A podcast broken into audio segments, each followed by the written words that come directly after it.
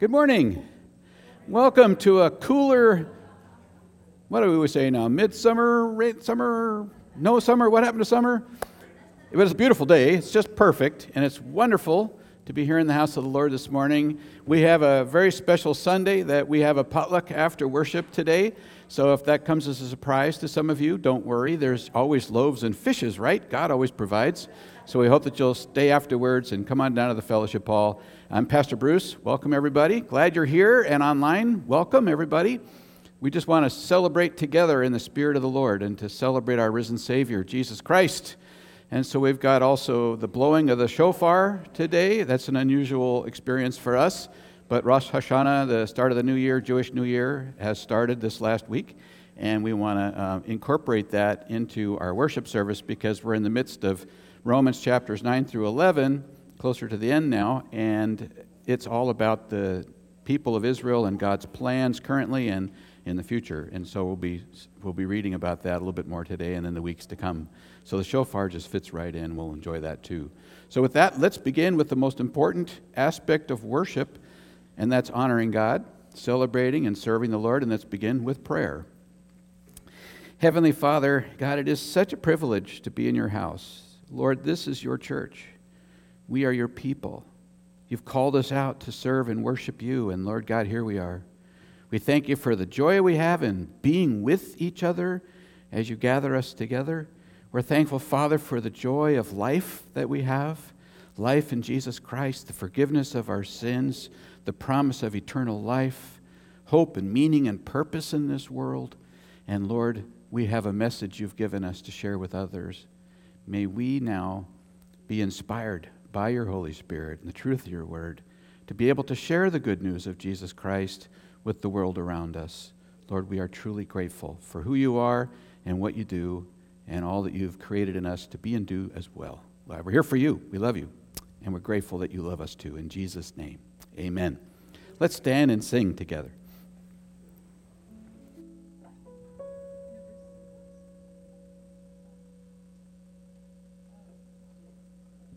Uh, can everybody stand and say hi to each other? Because I got to get a new battery in my microphone. Why don't you move around a little bit and say hello to each other for a few minutes while we have a battery change? All right.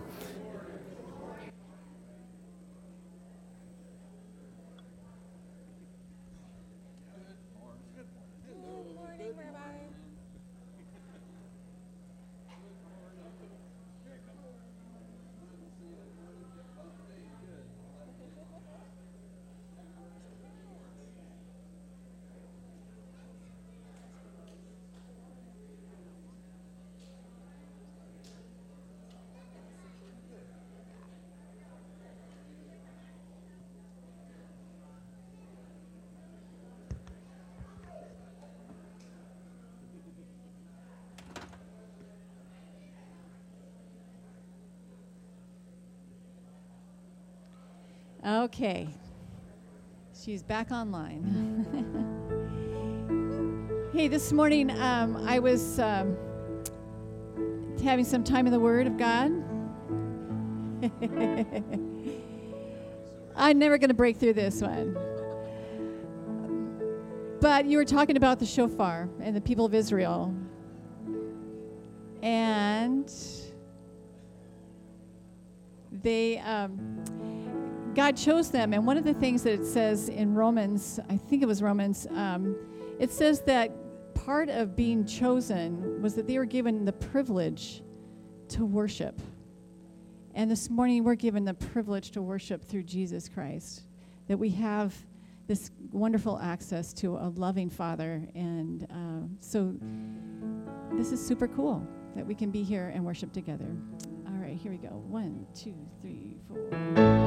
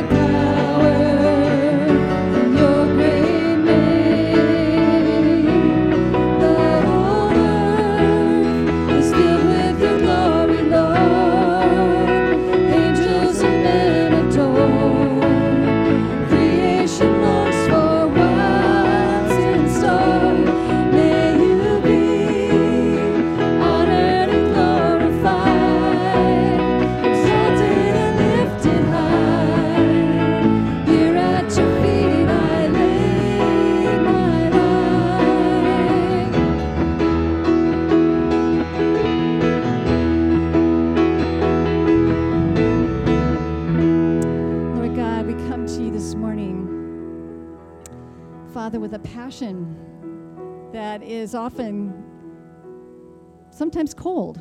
And Father, we just come here this morning to be renewed and be refreshed by your Spirit to understand, Father, Lord, your calling and your mission for us as we uh, get to experience and have the privilege of worshiping you. Lord, help us, Father, to share your love and bring more, Father, to your name and to your wonderful love. Thank you, Lord. And as we think about that, we think about your coming again. And Lord, we want to be ready. And Lord, we want to be ready to, uh, to meet you and greet you and have our eyes fixed on you uh, face to face. We look forward to that. In Jesus' name, amen.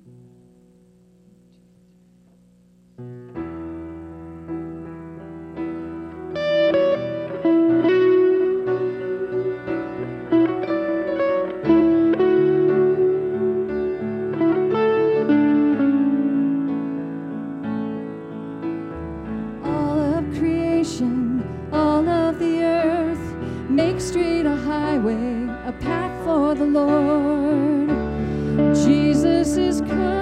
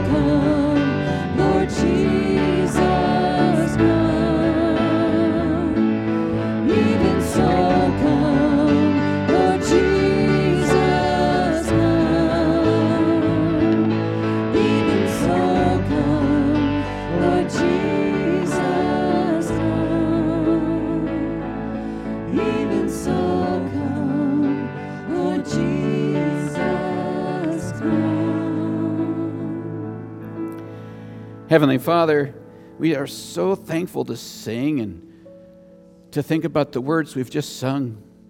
Lord God, it's for your glory and praise. We know that you promised us that the day will come when Christ returns. And in the meantime, Jesus promised he'd always be with us to the end of the age. And when that end comes, when that day brings Christ present to the entire world, Lord God, we pray that more and more people will be ready. We pray, God, that we will have the courage, the boldness, the timing, the inspiration of your Holy Spirit to be your witnesses around the world, here at home, among families and friends and coworkers, neighbors, strangers.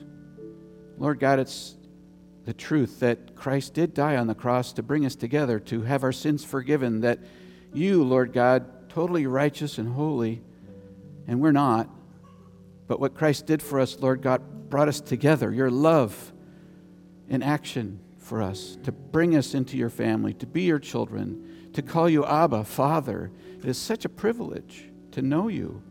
Help us, Lord God, to share that privilege with others. Help us, Lord God, to be in prayer. Help us to be in step with your Holy Spirit.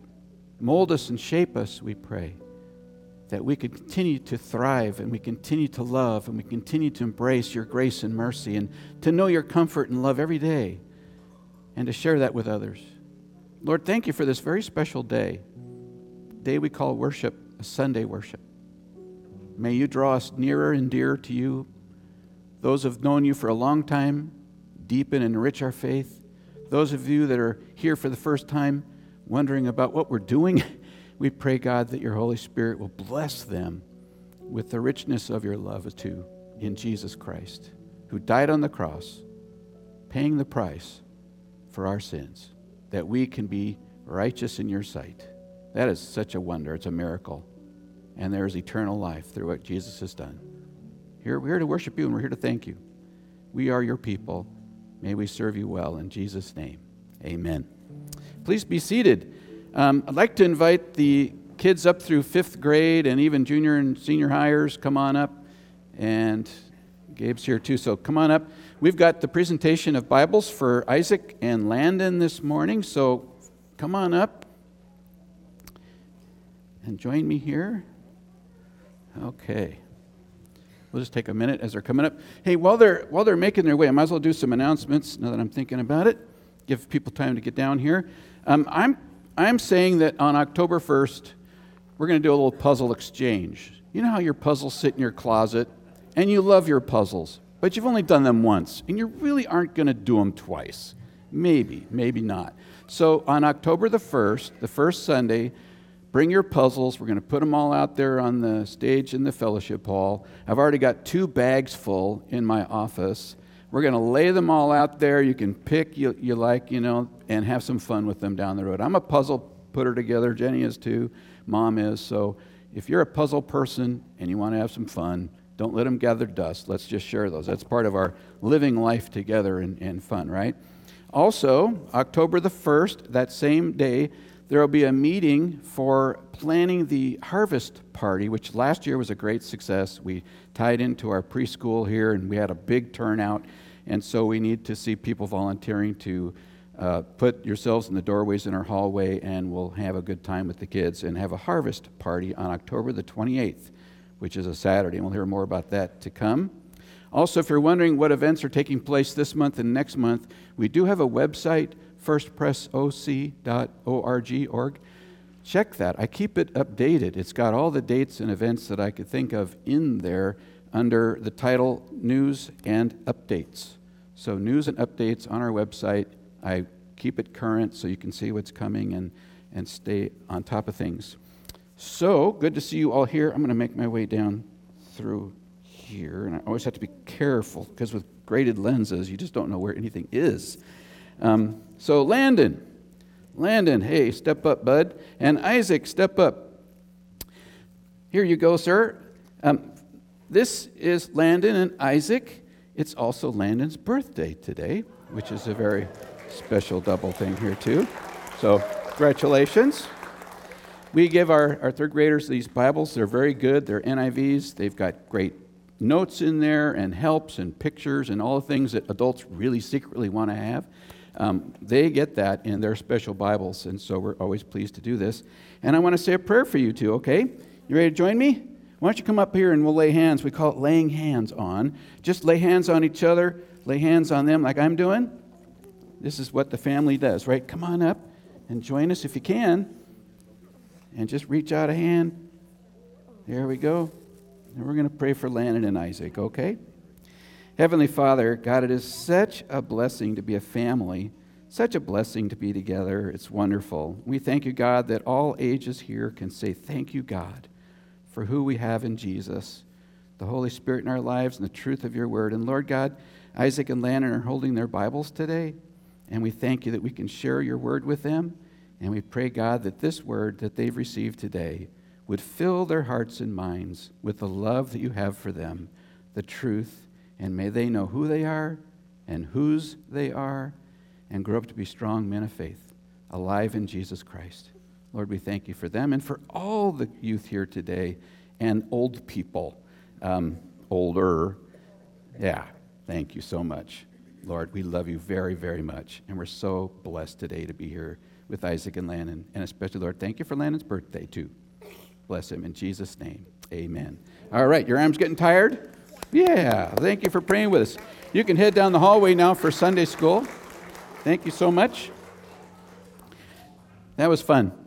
Um, just a quick note about the potluck. For some of you, uh, you don't know it yet, but there is a potluck after worship today down the hallway. A large room called our, our um, fellowship hall is down there. We've got chicken and tableware provided. We also, I've seen beans and Caesar salad and plenty of desserts. And so, if you didn't bring something this morning, please don't hesitate to come down. This is a fellowship event, not really a food event. There's food, but really it's meant to connect and have fun and enjoy each other's company, right? So, we hope that you'll come on down there and enjoy and have a good time with the rest of us. So, good timing. All right. For those that are here in the sanctuary, we're going to finish up. Am I missing something? What? what? That's later in a minute. They're ready. Okay. You can stay standing. You're all right. We're going to uh, invite you to turn your Bibles to Romans chapter 10, verses 14 to 21. I'm going to read the word, and then we're going to hear the blowing of the shofar. It's a, it's a unique instrument, as we'll hear shortly. How then can they call on the one they have not believed in? And how can they believe in the one in whom they've not heard?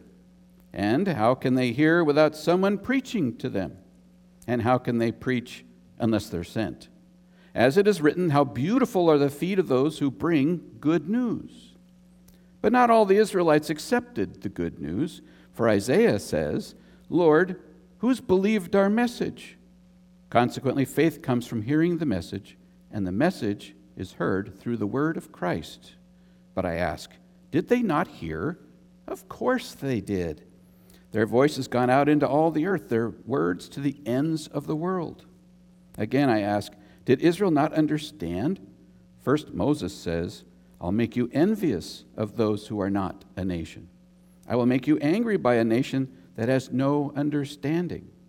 And Isaiah boldly says, I was found by those who did not seek me. I revealed myself to those who did not ask for me.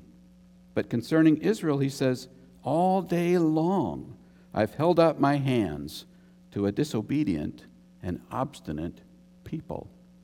Lord, may you bless these words now to the depth of our very being, that, Lord God, we would see the vitality of the wonders of the gospel being shared in the world around us. And may we be an instrument in that. And Lord God, we look forward to the amazing things you will yet do. Thank you, Father, in Jesus' name. Amen. Now, I'd like to invite you guys to come on up and share with us the shofar, trumpet. Paul, you going to come on up? Yeah.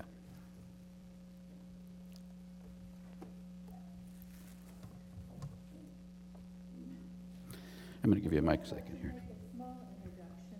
Um, I've been doing the, I've been, I'll make a small introduction. I've been doing this for about mm, 10 years now, and um, I go to another service on Saturday. It's for um, people who like to do the Jewish.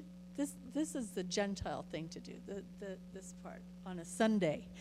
On a Saturday, um, we just do it a little bit with more Jewish flair. So I'm just going to share with you what the Jews do on um, New Year's Day, which is Rosh Hashanah, and this is the second day of the new year. These are this is usually blown on the first day. Okay. Um, so the first blast that she's going to uh, do is called the Tekiah. Um, it is basically like a, a greeting or a hello. It's sort of a wake up.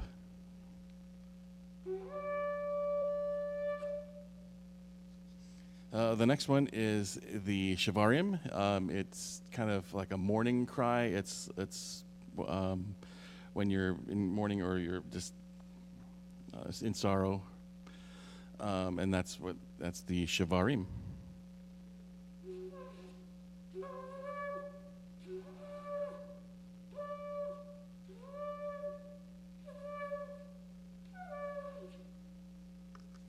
Sounds pretty mournful. uh, then we have the next one is the, called the Teruah. It's the alarm. It's like the enemy's coming. The, uh, they're they're on their way. So this is to alert the people that the enemy's coming.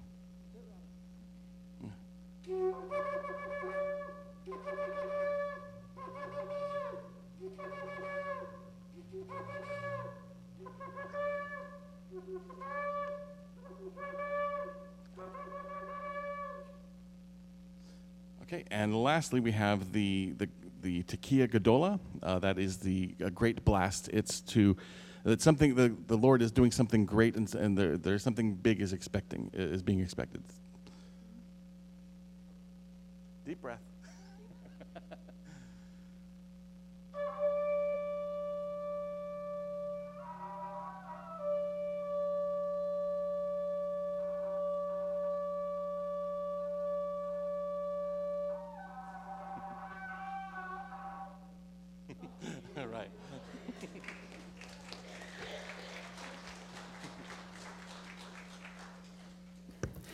Is that a first? For many of us, right? It is fun to hear it, though, because it's right out of the Bible, and I want to explain why we did that this morning. Uh, the section that we're in, of course, chapters 9 through 11, are about Paul's engagement with the people of Israel. The concern underlying the entire three chapters is that now, at that point in time, there are many more Gentile or non Jewish Christians than there were Jewish Christians. And so Paul is addressing this very need that they have. And just previously, last Sunday, we ended with a quote from the book of Joel. And in that book, it talks about many things, which I'll mention in a second. But before we go any further, the shofar that we just heard has several meanings. It comes right out of the Old Testament. There is something called the Feast of Trumpets that's referred to in Leviticus. It's initiating the start of a new Jewish year, which began on Thursday. And in this case, we've heard the trumpet blast, and it means several things that maybe we, as typically non messianic Jews, maybe there are some here, in fact, I know there are, but most of us don't have that tradition, that background, and so that's why we brought it to you this morning. So, what does the shofar mean? Well, you heard the mourning tone. That has to do with sin and the casting away of our sin, to mourn our distinct sins before God that offend God. And so, some Jews today will throw pebbles into a pond as a sign of throwing away their sins, and that's associated with the blowing of the trumpet. That's a traditional understanding. Also, when God breathed life into Abraham, that was another tradition that developed. But what underlies all of the blowing of the horn is that something big is on the horizon, that God is going to do something amazing sometime soon. And the blowing of the shofar is like a wake up call, an announcement that keep your eyes open, God is on the move. Something big is coming. That's all part of the blowing of the trumpet. In fact, you can look back at the blowing of the trumpet and you see a big event follows that most often. Like, remember when Jericho was defeated and the walls fell down? What did they do before the walls fell down? They marched around it and they blew the trumpet. Something big is going to happen. And they went around several times and finally the walls collapsed. They did not take pickaxes to the wall, the walls just fell down. Something big happened and it was the hand of God that did it. And so the blowing of the shofar brings to mind several things throughout the Old Testament, big events. What do we look forward to or what does the Bible talk about? Well, it talks about several things. The bridegroom is coming for his bride. Jesus will return. And the trumpets are one of the last festivals in that sequence of historical events announcing the coming of Christ. So, sometime, as God wills it, Christ is coming back. And the shofar calls our attention to that, and we'll be gathered together with Jesus, Jew and Gentile believers alike, one people in Jesus Christ. Some time ago, um, when we were teaching fifth and sixth graders during the midweek, Jenny and I had some Bible games going on. And one of the things we did was we would announce a chapter and a verse from a book. And the first student to find that chapter and verse would win a prize. Well, I would tell them, like Joel. And they'd say, What? And they started laughing at me because they didn't think I was serious. There's no book in the Bible called Joel. And I said, Yes, there is. Look it up. And it's not a very big book, but it's a very important book. It's in the what they call the minor prophets. And what does minor mean? Unimportant? No, it just means short. There are shorter ones and there are longer ones. If they're really long, they're major. If they're short, they're minor.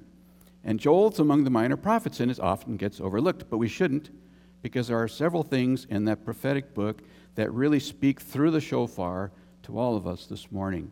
And some of those things are, for instance, and he lived 800 years before Jesus, by the way, Joel prophesied the coming of the Holy Spirit to live within believers. And we saw that came true on Pentecost in Acts chapter 2. So there's a prophetic word fulfilled. He also talks about the coming of Christ and the final judgment that the shofar calls our attention to, that feast of trumpets. Prior to that, there will be signs in the heavens, war, and, and Israel will finally turn their hearts to the Lord. And two Sundays ahead of this, or from now, we'll look into the future plans that God has for Israel. So at the end of last Sunday's sermon, Paul quoted Joel chapter 2, verse 32, and it's found in Romans 10 13. And this is what he wrote, or what he referred to. I'm just going to widen the context a little bit.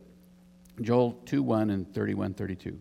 Blow the trumpet in Zion, sound the alarm on my holy hill. Let all who live in the land tremble, for the day of the Lord is coming.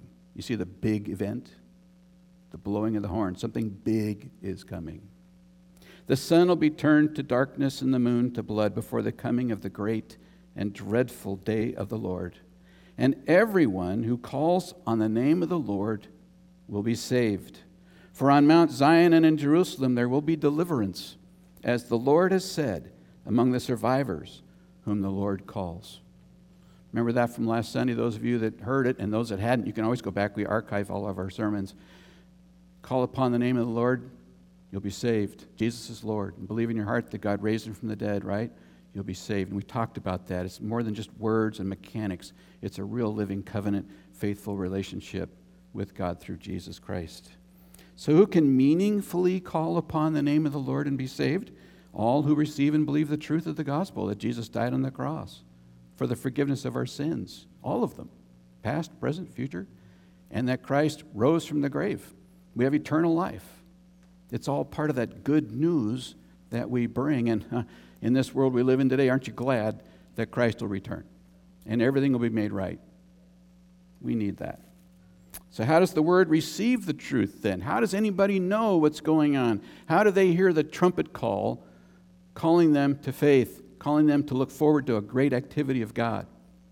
Well, somebody needs to preach the news. Somebody needs to preach, declare it. So, number one in your outlines, our responsibility and this is right out of Scripture, is this share the word of Christ worldwide. That's our responsibility, a believer's responsibility. Verses 14 to 15. Paul asks rhetorically, How then can they call on the one they have not believed in? And how can they believe in the one on whom they have not heard? And how can they hear without someone preaching to them? And how can they preach unless they're sent. As it is written, How beautiful are the feet of those who bring good news. When you see the word preach, who do you imagine is the one doing it? What, what do they call me? I am a preacher. Are you a preacher? Technically speaking, yes. Because preaching is not an official office or a preacher or an ordained individual. Preaching here is the word declaring to declare, to announce, to make known, to herald. That's what this means. And it doesn't mean that you need to be somebody special with the ability to speak or to put together a, a sermon or to be ordained. It's nothing like that. It's meant for all of us who have received and believed the good news to be able and willing to share it. That's what Paul is saying. So, is it missionaries? Yes. Is it ourselves? Well, we're missionaries too, right where we are. Is, is it an ordained preacher? Sure. Is it everybody who is a preacher? Yes. There isn't any distinction. Elders, deacons, ordained ministers, doesn't matter. Everybody is called by God to preach. The word preach in Greek is a great word. It's caruso. Does that remind you of an opera singer? Enrico, what is it? Enrico Caruso, right? He was a, a tenor, I believe, and when he sang, his very name expresses what he does. He's making a caruso.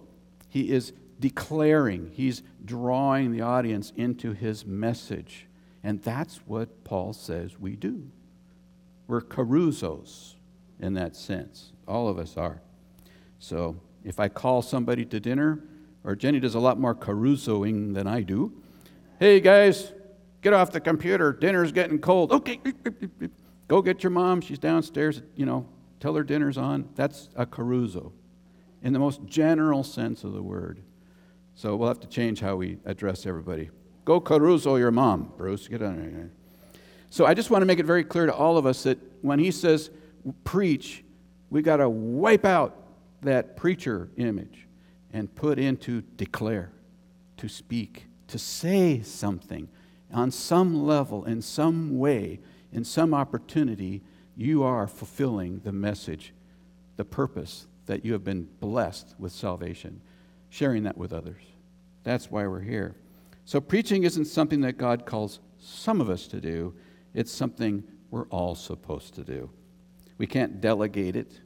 You can't call on paid staff or elders or deacons to do it for you. If you know the Jesus that we know and you love him and you are saved by what Christ has done for you, then you can share the good news. You know it, you can share it. It's as simple as that. And you can do it very simply. Share it, share it as the Holy Spirit provides. Share it in a way that fits your personality. I'm a little bit more introverted. Jenny's a lot more extroverted. I have my style. I like science and, and sort of a mathematical way of thinking, logical, sequential, managerial. Others of you are entrepreneurial and variety of things are going on all at once. And those kind of people scare me because I think, how do you ever get anything done? But you somehow manage to pull it all together, right? There's different personalities. Don't try and be a different personality. Be yourself. People need authenticity, and part of that is who you are. So be yourself and realize that the message isn't something you're trying to sell, it's just a message you're delivering. And let the Holy Spirit bring it home. I still remember one of my preaching heroes was uh, Jonathan Edwards, and purportedly he spoke in a monotone. How many of us could stay awake through a monotone? But, he, but what he did had a tremendous impact on American society during the time he preached and traveled. People came to faith. So it's really not us, it's the message and the power of the Spirit, right? So we can trust that. And also, share it verbally. Don't think that just because you're doing nice things is the message. Lots of people do nice things, but they don't know Jesus. So we want to make sure that we express it. How many of you ever heard Francis of Assisi quoted? There's the famous quote Share the gospel at all times. If necessary, use words. What does that imply? Words are not as important as what you do. And only if necessary, say something. You know, the truth is, Francis of Assisi never said it, ever, not one time. In fact, Francis of Assisi would have agreed with Paul. He taught the Franciscan order, he taught them that you needed to say something backed up by your life. But you can't do it with your life and only, if necessary, back it up with words. That's wrong way around. So if you ever hear Francis of Assisi quoted, now you know, fact check, he never said it. People find it convenient, though. I just thought I'd point that out. So everybody that knows the scriptures knows that we need to say something. We need to express it somehow. Maybe it's in writing. I know some of you, I've talked to some of you who have had Bibles with McDonald's gift certificates, small little New Testaments, or maybe the Gospel of John with a McDonald's group of coupons inside of it. And when you see people, you know, looking for help, you just hand them the scriptures, and in there some food they can eat, no cash, you know, nothing like that, and you're getting the message across. But it's still a communicated word, right? Now that's that's personality. If you don't want to say anything, at least give them the word that they could read, right? There's all kinds of creative things that we can do. A friend of ours was just invited to go to a church on an evening service the other day, and I really appreciate the fact that a Christian said, Why don't you come to worship with us and see what God's all about? That too can be gospel sharing, right? Because I promised you when I first came here years ago that no matter what I'm preaching on, I will always talk about the good news of Jesus. And I've got that from personal experience. I've been to I've heard sermons where I never heard the gospel, not one time. And I brought a friend one time, and I was sure they were going to share the gospel, and my friend Ken was going to hear the word and become believer in Jesus too, and I didn't hear a single thing about it. He never went to church again. And I thought, I am never going to let that slide. And uh, I didn't know I was going to be a preacher at the time. But to this day, I think it's so important. My dad came to faith after being years and years in church. Years and years in church. Finally came to faith in Jesus. The timing was God's. That's how God works. We just need to be faithful and speak. So, what does Paul say? There's a sequence that he's got here. He's working backwards. He says this Calling on the name of the Lord is always preceded by the belief in the gospel. Believing the gospel is preceded by hearing it. And hearing it is preceded by somebody preaching it or sharing it. And preaching the gospel is preceded by someone who's been sent to do it. There's a sequential flow. Now, that doesn't mean that God can't use visions and dreams. That happens all the time. Happens in the Middle East today. People come and meet Jesus personally, like Paul did on the road to Damascus when he met the living Christ and became a believer. That's happening now in our own lifetime and in all the years prior. So God is infinitely creative. But what Paul is saying is if Israel claims they never knew, then they need a come to Jesus moment. Oh, yes, they did. That's what's underlying what he's doing here. They certainly did hear the good news of Jesus. So, who does the sending and who is sent? Well, I bet you can guess, can't you? God does the sending, and we are the ones God sends. You don't have to go clear across the world, some do. We're right here in one of the least churched most casual and cavalier spiritual environment in the United States right here. And here we are. We don't have to go anywhere to be close to a large population that doesn't know the good news of Jesus Christ or is still resistant to it. But the Holy Spirit's on the move. And I know that sometimes I'd like to live in an area that's more biblically rooted. I remember when I was in Tennessee one time, the gal that was running for governor talked about her faith in Jesus and mentioned Scripture. And I thought, wow, that would never happen in Oregon. Ever. But it does there still. And that makes an impact. And I'm thinking, but you know what? I live here. And the gospel is just as good here as it is in Tennessee. And God is just as good here as God is in Tennessee and I've got a purpose for living, and God put me here. And that's always the most important thing. Where does God want you to be? And then what are we doing there? That I think is so key. I remind myself frequently of Matthew 28. It's such a, a hallmark of what God intends. Jesus came to them, his disciples, and said, All authority in heaven and on earth has been given to me. Therefore, what are we supposed to do? Go and that's actually a participle going, not one and done, but a constant life. Go and make disciples of all nations, baptizing them in the name of the Father, Son, and Holy Spirit, teaching them to obey everything I've commanded you, and surely I'm with you always to the very end of the age. The country may be drifting away from scriptures, But Jesus has never drifted away from us. He's with us always. We've got the same Lord, the same hope, the same meaning, the same purpose, the same fellowship of believers that we've always had. And it's our mission and our responsibility to share that beauty with the gospel around the world. That's God's good news. Now, I don't know about you, but how do you like your feet? Do you hide your feet? I hear women have lots of shoes, and I know some men that have lots of shoes as well. I know some men that have more shoes than their wives do, which I cannot figure out for the life of me, but they do. And I know that one of my daughters doesn't like her feet, but we tell her she's got wonderful feet. They're good, sturdy, strong feet. How about your feet? Is there a fungus among us? Have you bought athlete's foot spray recently? Have you got an ingrown nail? Have you got thickened toenails that you need a chainsaw to get through now? How are your feet? Do you know that when Paul says how beautiful are the feet, he is not talking about the aesthetics of your feet? He's talking about the beauty of the gospel that makes your feet beautiful if you carry it. In fact, the word beautiful is the word we would use for a full blooming flower, a flower that's just opened itself up completely to maturity vital, vibrant, colorful, fresh, alive. Wow, that's beautiful.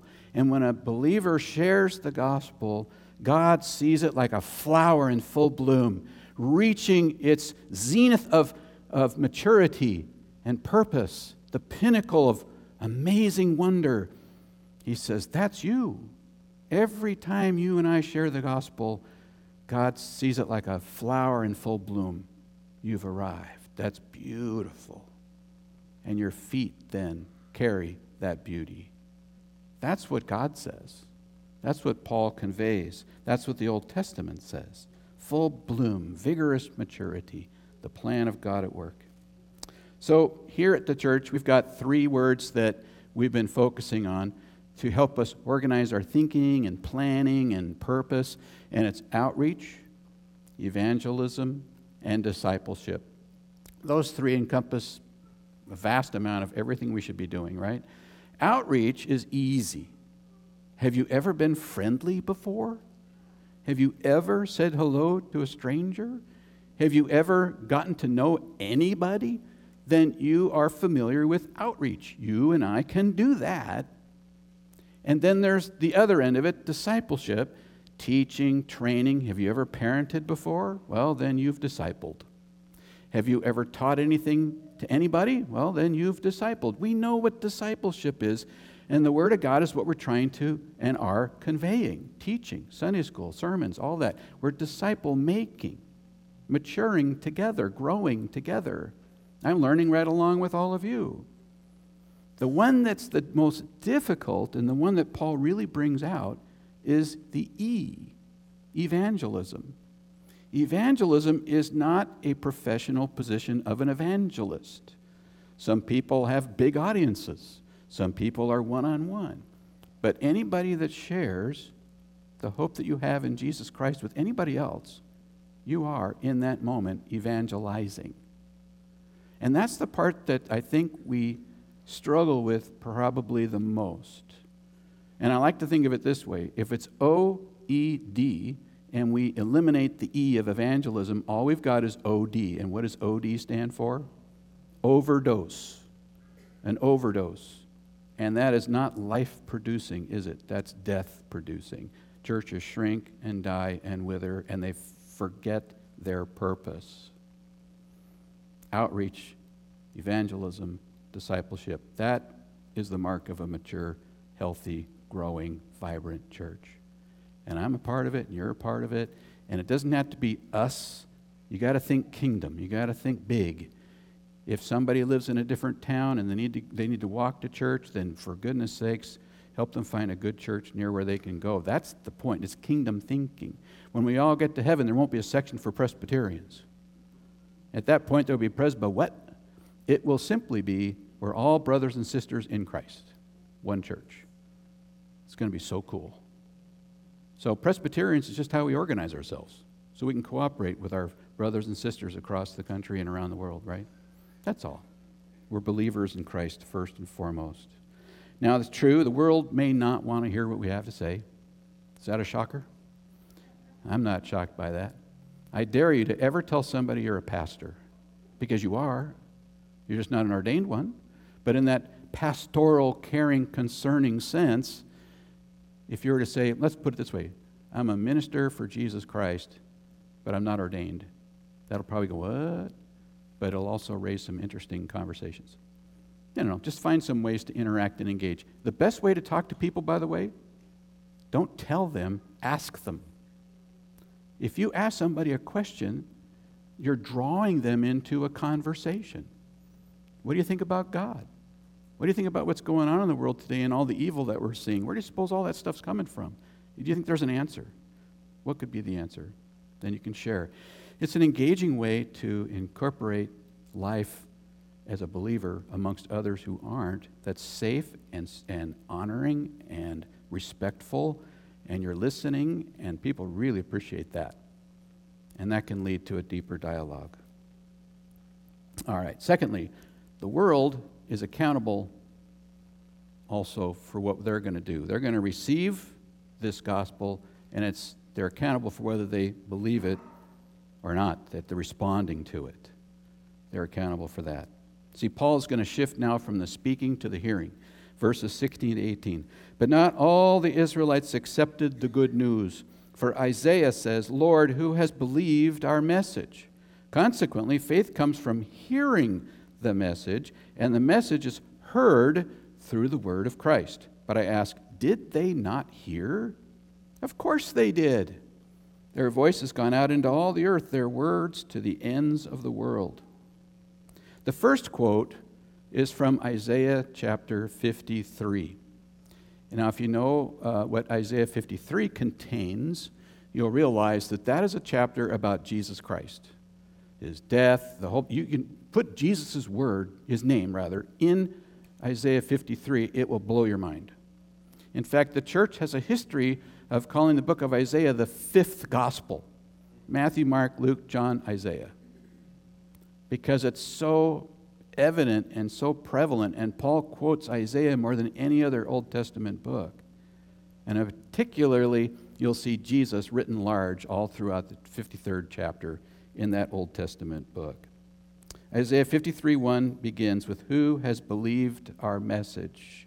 And to whom has the arm of the Lord been revealed? Isaiah is saying that the chosen people of Israel, well, only some of them, the minority, the fewer number, are believers in the Messiah. The vast majority aren't having it. They don't want to hear it. They reject it. They fight against it. They're not there. They're lost. And Isaiah knew that at the time.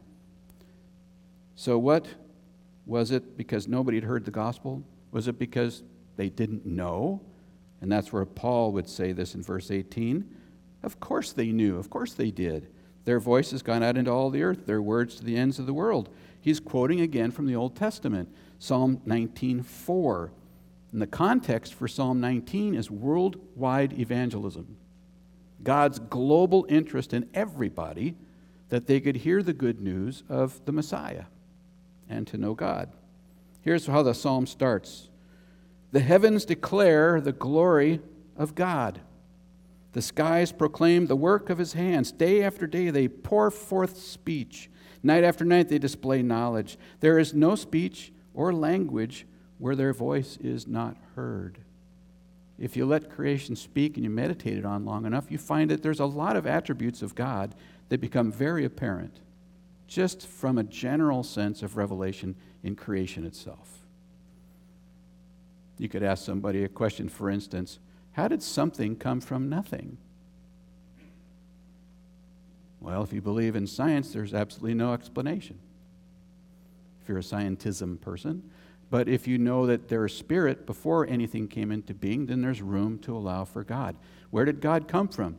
Well, there was no time before creation. That's an irrelevant question. God has always been. in spirit. In fact, John's gospel starts off in the beginning was the Word, and the Word was God. What is the Word? The mind of God, an immaterial spiritual being. Now that makes sense. You can have these kind of conversations to help people along in their journey to realize that some of the impressions and thoughts they had start to implode in their head because you're asking questions, and those are good questions. And you're helping them look at and say, you know, am I thinking the right way? And they might ask you in return, well, what do you think? Great opportunity. Romans 1:20 For since the creation of the world God's invisible qualities his eternal power and divine nature have been clearly seen being understood from what has been made so that men are without excuse. Nobody has an excuse. God has enough information out there in the world itself. And the Jews have special revelation. I call it volume one, New Testament volume two. Instead of old and new, it's not dusty and useless and irrelevant and just passe. It's volume one and volume two. And in volume one, you get all the information about the Messiah, starting in Genesis chapter three, which is awesome. And clear through the entire Old Testament, you see the Messiah and how God is working through people till you come to the birth of Jesus Christ, our Savior. That is the Old Testament theme that runs throughout. God chose Israel with special information, special privilege to know, but they weren't to keep it to themselves. They were to share it. They were to be a holy people. They were to be a nation of priests. What do priests do? They're to bring people closer to God.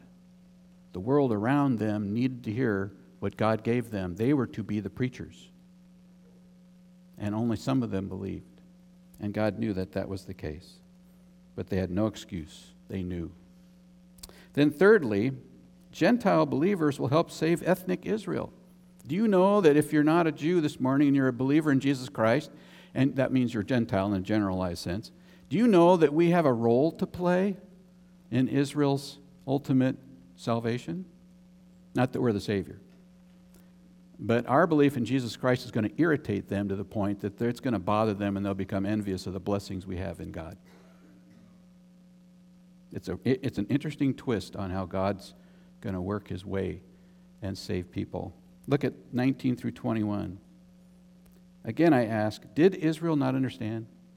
First, Moses said, I will make you envious by those who are not a nation. That's us. I will make you angry by a nation that has no understanding. They didn't have the Old Testament. And Isaiah boldly says, I was found by those who did not seek me. I revealed myself to those who did not ask for me. God showed up. But concerning Israel, he says, All day long I have held out my hands to a disobedient and obstinate people.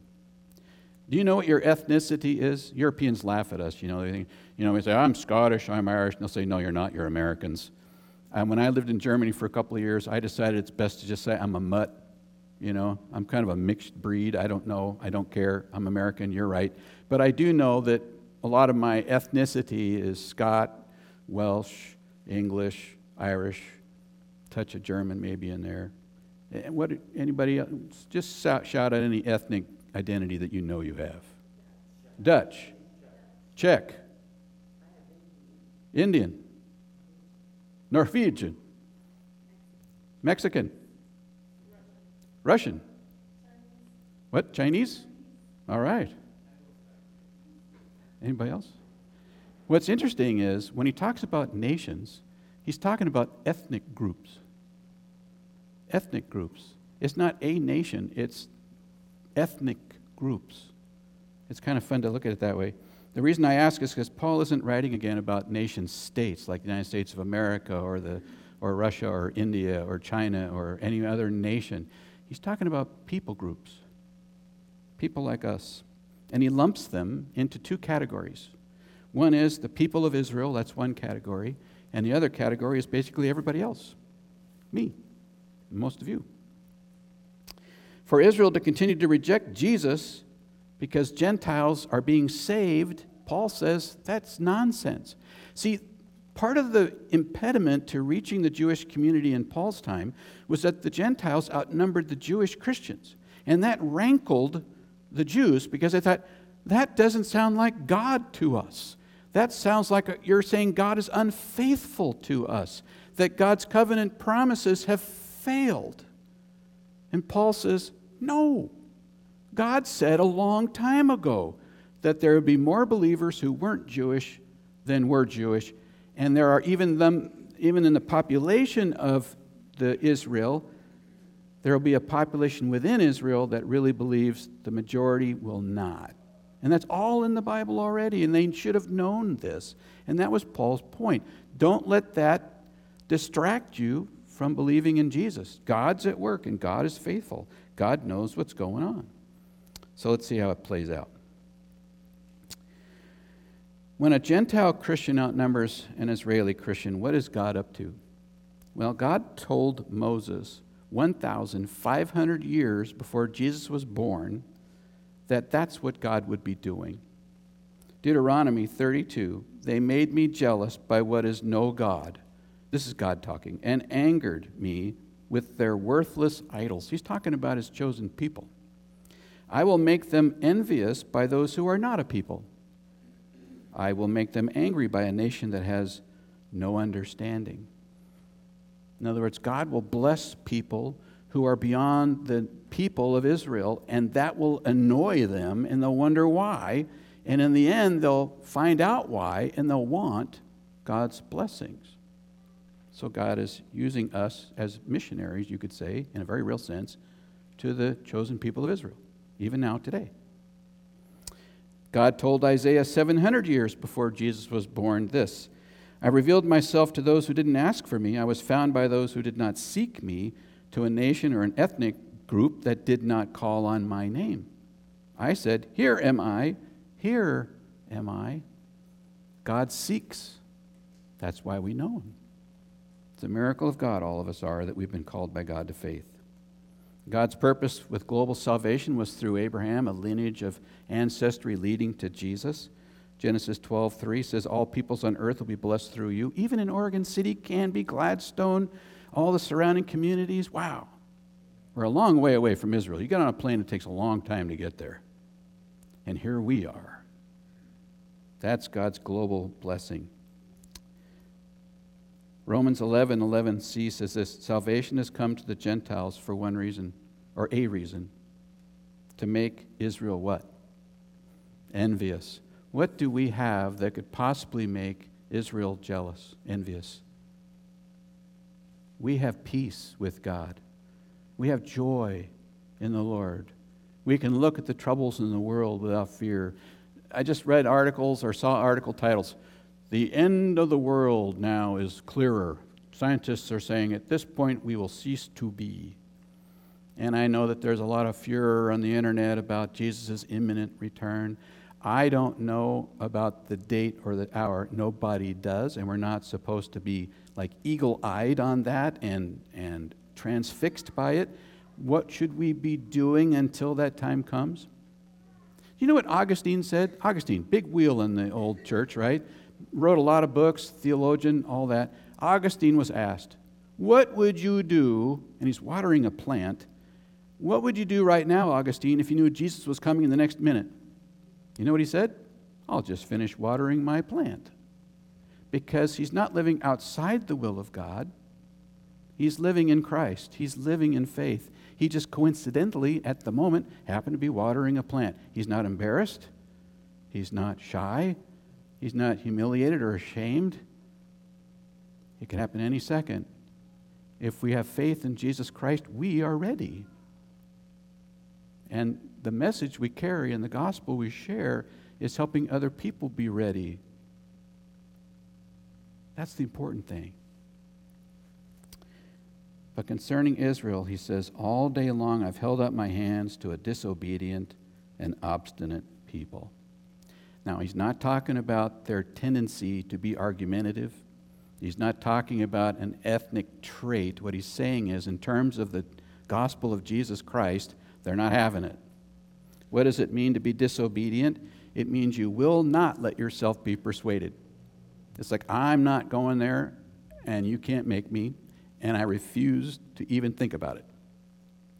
They're just closed, and it's their choice to say no. The other word that he uses is obstinate, which means that they're naysayers. They're actually contradictory. You say it's good, they say it's bad. You say it's up, they say it's down. That's an obstinate person. Contradicting, denying, opposing, refusing. My uh, aunt had a husband whose sister was a missionary to the Jews in L.A. It was uh, her group was called Jews for Jesus. Maybe you've heard of it. Uh, Ruth with the Truth was her nickname. And I really admired Ruth because she was a steady plotter. She witnessed to the Jewish community until she retired and did well. She also told me some of the issues they faced that when they went out and shared in the Jewish homes the good news of Jesus Christ, sometimes afterwards there were what they called anti missionaries. People would come to the home following up on what they'd done and try and reject and push away the good news of Jesus to reclaim the people so they would not place their faith in Christ. And that happened all the time. And that was happening here for Paul as well. Occasionally, a brick would come through their window at their office. Who knows who threw it? But there is an opposition to the gospel. What is underlying all of that? Sin and not wanting to know about it. I want to live the way I want to live. I want to believe what I want to believe. I don't want to be accountable to God. You know that all the world's religions are easier than Christianity because none of the other world religions really require anything of you, even Islam, with all of the submission that that word means. It's still ritual. And they can't guarantee their salvation on any means. It's all fate. Allah decides who's going to hell and who's going to paradise. That's, that's what they think. Now, here in Christian faith, Jesus is Lord, which means a submission in a living, not ritual way, a living relationship. And I think that's much harder to be an engaged relationship. But that's what we have with our Father. In fact, He says, You can call me Daddy. If you believe in Jesus, you can call me Daddy. That's amazing. And we're children of our Heavenly Father. That's a great gift. So maybe occasionally we get bricks thrown at us. Maybe the seed that we plant gets plucked up and taken away by naysayers, people contradicting, people that want to hang on to what they want to hang on to. But you know what? The Holy Spirit is more powerful yet. And the gospel never comes back empty. So be those people, the people that share those beautiful good words. And no matter what your feet look like, they are beautiful when you share. So, what can we do? Well, it's a privilege to know what we know, isn't it? It's a privilege. God has opened up our eyes. We got to preach the good news to all as the Holy Spirit leads us and the people, the personalities that we have, the opportunities we have. We need to pray for other salvation. I've got we, missions many months back talked about who is your one. Think of that one person that you can think about and pray for, that they would come to faith in Jesus. And I've got several on my to do list, and I don't neglect them ever. They're the last thing I'm going to do. Even if I'm absolutely dead tired, I am going to make sure that I pray. And it's not that I'm twisting God's arm, it's not that I'm trying to manipulate God. I am just trying to not only remind myself that this is important, I'm reminding myself how vital it is. I'm reminding myself that I should open my mouth at some point and say something when the time is right, right? It's in the forefront of my mind. And I want to see and I'm ready for God to answer that prayer. And when God does, I'm going to have a party. And if I'm dead and gone to heaven, well, there's already a party. But you know what? The saints rejoice in heaven over one sinner that repents. That's a party. So I'm not going to miss it. But I'm praying for it and I'm looking for it. How about you? Nothing is too hard for God. Nothing. Then we want to celebrate God's blessings in such a way the world can't ignore. Some of that is puzzle exchanges. Some of that is simple, isn't it? Some of that is harvest parties where we invite the world in to celebrate with us and engage conversationally and have fun together. That's outreach. Some, and then they see the signs on the wall down there. That's the evangelism in print on the walls, Spanish and English. We've got these things in place. We can do more, we can do better, we can do things individually. Think about what we can do. I thought of some things for myself. One, I want to continue to say grace when we go out to a restaurant. Jenny and I always say grace. We bow our heads, we say grace. It's interesting how many people don't even know what we're doing. Waitress comes up, plops our plates down in front of us, starts asking us questions, and both of us are like this. Oh, hi. you know, they just don't know. But it's a witness on at least a casual level, isn't it? We can do that. And I've never had anybody say, We don't pray here. You're not allowed to pray here. Your prayer offends me. I have never had that happen. Doesn't matter for a Taco Bell or some five star, it doesn't matter. Just, we always pray. It's so important. We also want to worship faithfully. God is our priority. I remember people in Alaska trying to get me to go fishing with them on a work week, and I was having to prepare a sermon, and you know what his answer was? Oh, just wing it. Let's go fishing. I said, No, this is too important. That was my testimony. I really cared about the word. Loving one another is a major testimony. That's one of the primary ways the world knows we're disciples of Jesus Christ. See how they love one another? See how love covers a multitude of sins? See how they help each other out? A group of six of us, I wasn't in it because I didn't know about it, but and I would have gone, but I wouldn't have maybe liked to have gone, but it would have been a good thing to do. One of our members had a huge pile of blackberry bushes growing all over in his yard, and he needed some help. And so six of our guys ended up getting in there and they took out the entire thing. Wow. And some of you feel that this morning, don't you? I know you do. Thank you for what you did.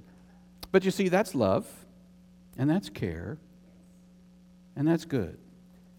And then when you're asked why you're a believer in Jesus, and maybe they say disparaging things, maybe they've given you an attitude, maybe they have started to move back away from you like you're poison or something. Remember to ask questions. That is the best way to start any conversation. Ask them what they think. Ask them how they deal with stuff. And then share as the opportunities arise what you think and what you know and who you know. And then just trust the Holy Spirit to bring it home. And I've got one last piece that I've been working on in my life. How many of us don't feel comfortable with closure? In other words, I really don't want to know how you're going to respond to this because it makes me nervous. Maybe you'll say no. I don't want to know. Maybe you'll say yes. Oh, that'd be exciting, but it never happens. So I don't want to know. Here's the problem people may be waiting, like, I, I believe what you're saying. I'm there. I get it. I, I, I've been thinking about this for a while, but I've never actually said yes. If we don't have any interest in their saying yes, why would they be interested? In fact, they might imagine that we don't want them here. Well, you know, our church is pretty satisfied. We're very happy. We like each other. And if you come, well, it could cause a ripple. And I don't think we want ripples. We want calm. We want what we know. We're comfortable. So go somewhere else or don't go at all. Everybody will be happier. Please think that if you sense that there's a readiness on their part and the engagement is going well, and you can just see a leaning, and the Holy Spirit says, ask, then one easy way to ask is just to say, is there anything stopping you from believing in Jesus right now? And if they say yes, then pray and give it more time. Pray that those things can be resolved, those issues. That's what happened to me and a personal friend of mine. His answer was, Well, I'm afraid God will ask something too big of me right now, and I'm not ready for it. All right, he wasn't ready for it. Okay, I didn't go around two, round three, round four, round five until he broke up and caved, I just said, okay, we're not there yet. And I pray for him. He is there now, but he wasn't at the time. Timing is everything. But how can we not share the gospel if we're not willing to say, is there anything that stops you from believing in Jesus Christ right now? And that's my question this morning. Let's pray. Heavenly Father, God, we thank you for your word. Lord, it is an amazing journey throughout the Old Testament, through the New Testament, through to our lives today, that we have a role to play in your calling people to faith in Jesus. And Lord God, we give you all the credit. We give you all the praise and glory that anybody believes today. You sought them, they did not seek you first. We pray, God, now that those who believe in Jesus Christ, that all of us would be able and willing and available to share the good news with the world around us as your Holy Spirit leads us. Help us to ask questions and not just tell. Help us to open their hearts and minds. Give us wisdom as we live in this world to be able to engage with others. And Lord, help us to set aside our fears of rejection and things people might say and, and sometimes do. Bricks are thrown. But Lord God, give us a calling that gives us boldness and strength. Help us to be a help to each other, to encourage each other, to pray for each other. Help us, Lord God, to remember to pray because it's your power, not ours. It's your word, not ours.